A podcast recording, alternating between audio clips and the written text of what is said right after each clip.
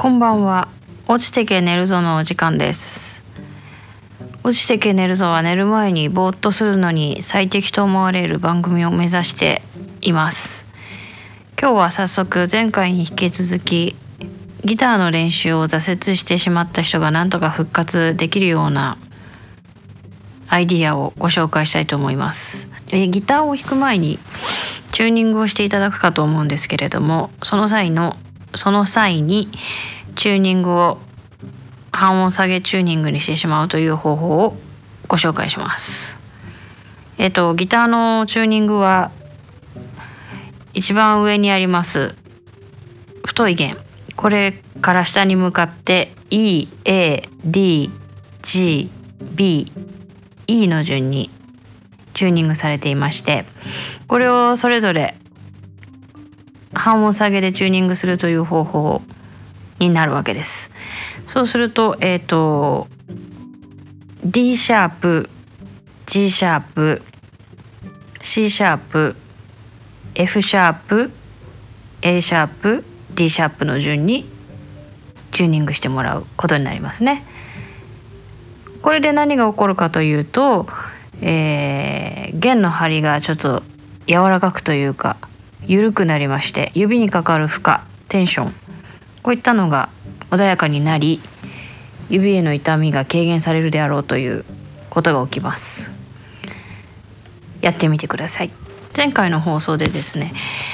弦をエクストラライトというのを買って貼ってみてください。というふうにお話ししたかと思うんですけれど今回の半音下げチューニングも指の痛みを軽減させるという目的では効果があるのかなと思います。ぜひやってみてください。そんなわけで2回にわたって、えー、ギターの練習を諦めてしまった方なんとかもう一回やってみてねみたいなことをお話ししましたが、えー、今回は3分で大体の内容が終わってしまいましたちなみに前回の放送をお聞きになってあの弦を変えたという方はいらっしゃるのかなとふと疑問に思いましたどうなんでしょうか？ちょっと楽器屋さんに貢献できたのかなとか思ったりしています。ギター弦を張り替えるというのは結構重労働ですね。なかなか未だにという感じであります。落ちてけ寝るぞを始める前にですねツイッターにありますスペースという機能で、えー、楽器の話をしたんですがどうしてその話をしたかというと話をした日の昼間にギター弦を張り替えていたからなんですね。ギター弦を張り替えたのでなんかギターの話でもしようかなみたいな感じになったと記憶しています。もう半年ぐらい張り替えてなかったんですね。半年張り替えてないと張り替えた時をもう忘れてしまうということにもなりますのでちゃんと弾いて毎月とか2ヶ月に1回とかもっとそれぐらいで変えた方がいいです。変え方もうまくなる変えるのもうまくなりますしね。ギターによって張り方が変わったりもします。あのアコギなんかだとピンでピンがピンをこうグッと差し込んで弦を止め止めてそれからあのペグっていう上のネジみたいので通してくるくるっと巻きますね。エレキだとちっちゃい穴が開いててそこをこう通すようなのもあるしそれからウクレレだとなんか結ぶんですよねナイロン弦。この弦の張り方もですねそれぞれ違うので楽器屋さんに聞くでも動画で見るでもして興味のある人は 見るだけでも面白いかと思います。でチューニングの際の話をしますとチューナーというのはがありますので是非それをご利用ください。音差でやるような人もいるんですが職人さんで音差を使ってえっ、ー、と語源の A の弦だけ音差でカーンとチューニングしてあと耳でやる職人さんもいますがやはり半音下げテストとかそういったことをちょっとイレギュラーなチューニングをする際には、えー、チューナーが便利です。携帯のスマホのアプリであるのでご活用ください。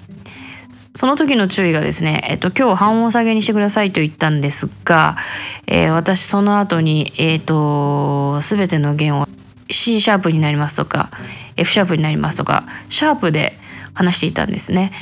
それはどうしてかというとチューナーがそのように表記することがほとんどだからです。半音下げなので本来だとフラットで言えば話は早いんですよね E フラット E, e の弦を E フラットにする A の弦を A フラットにするっていうふうに言ってしまえば早いんですけれどもチューナーがねどういうわけかね頭を使わせる表記をしてきやがりますその辺だけご確認いただきながら丁寧にチューニングをしてくださいね是非とも練習する際はですねチューナーと並行してスマホのあのボイスメモですとか録音機能それからカメラの録画機能等を使ってですねきちんとした姿勢で弾いているかとかですね鳴ってはいけない音が鳴っていないかとかをよくよく確認してみる必要があると思います。鳴ってはいけない音が鳴ってしまうというのは例えばコードでコードを弾いてる時にコードを変える手の形をその時変えたり移動させたりする時に指を持ち上げる際にこうペッと音が立ってしまう。じゃーんじゃーんじゃーんじゃんの時にじゃんじゃんぺじゃんじゃんみたいにこう弦が音を立ててしまうような状況を言いますね。例えばです。あと他のメロディーだとかリフだとか弾いてる時も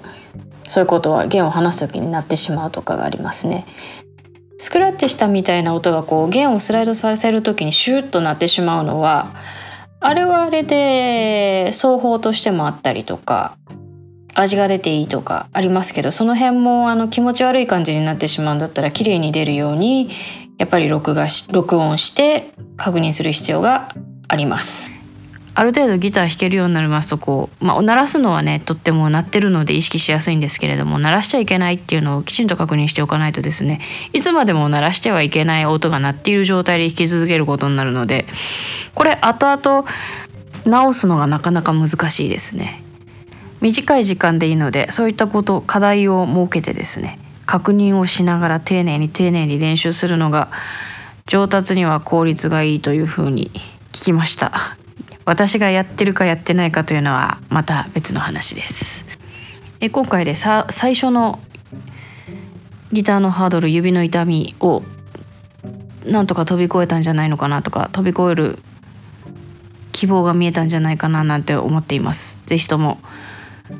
頑張っていきましょう。私も頑張っていきましょう。次回何を話すか決ま決まっていないんですけれども。こちらのあのアプリをごご利用の方はお便りフォームからでも結構ですしツイッターにあの私いますのでツイッターリンク貼ってあるかな？ボビボビジョスっていうのが書いてあると思うんですけどね。ボビーの BOBBIE のボビーです。それで犬の顔をしている人がいたら犬の顔をしている人がいたら犬の顔をしている人のアイコンがありますのでそちらがアカウントになりますので、えー、そこにネタを送っていただけますと喋るかもしれません。よろしくお願いします。以前楽器の素材の話をしましたので、